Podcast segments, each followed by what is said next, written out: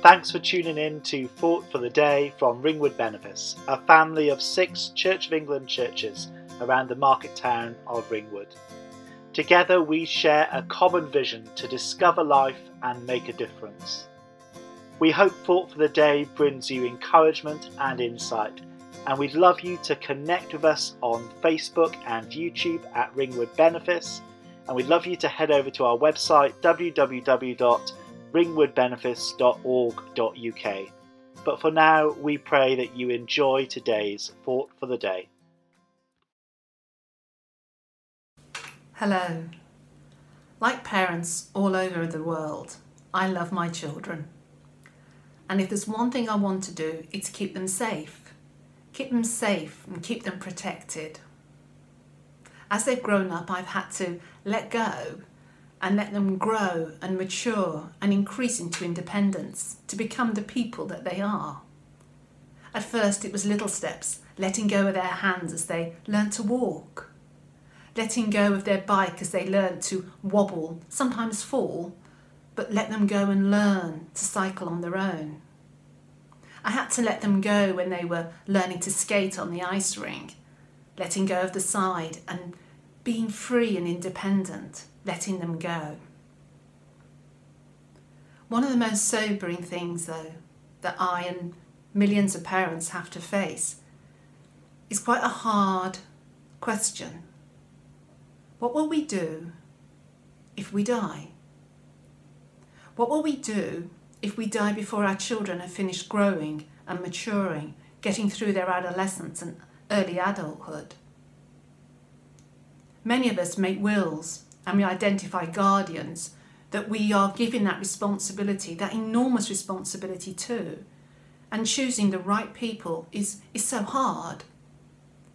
When I had to do it for my children, I thought, well, what is it I want? I want people that will love them and keep them safe. I want people who will teach them about Jesus as a living reality and the Son of God and Saviour.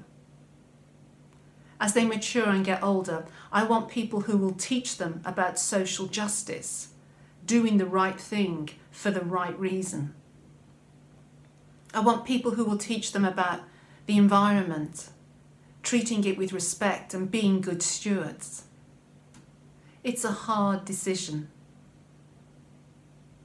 Tomorrow in the church, we remember the great feast of Ascension, a wonderful day. Sad in a way, when we remember Jesus physically, bodily, humanly ascending back to his Father in heaven.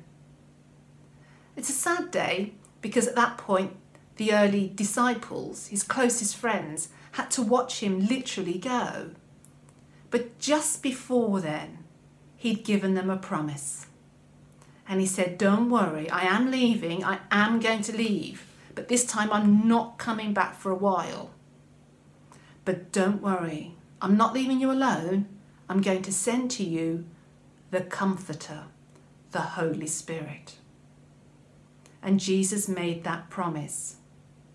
Jesus never broke a promise, ever. So they waited, waiting for the Spirit to come. Jesus called it the Comforter. One who would come and comfort, reassure and encourage. But the Spirit does more than that. The Spirit is the force, the divine guidance that comes into our lives and shapes us, matures us, grows us up to be the people that God calls us to be. And over the next 9 or 10 days in the church, there's going to be lots of preparation, getting ready for the humongously wonderful feast of Pentecost and the outpouring of the Spirit. So if you can, please do join us for Thoughts of the Day over the next 9 to 10 days as different people on different days unpack different things. It's a really exciting time, building up to that climax when we remember the outpouring of the Holy Spirit. The outpouring of the Holy Spirit that transformed everyone it ever encountered. So, in the next 9 to 10 days, please join us and find out more about this wonderful working of the Holy Spirit that turned the world upside down, transformed humble, quiet-spoken, almost fearful early believers who became the church. And find out how you can receive that Holy Spirit, how it can transform your life, and how it can turn you upside down and make you the person God always meant you to be. Join us in these next 10 days.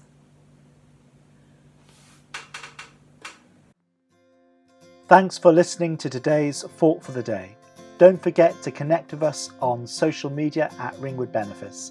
And remember, there is hope, you are loved, you make a difference.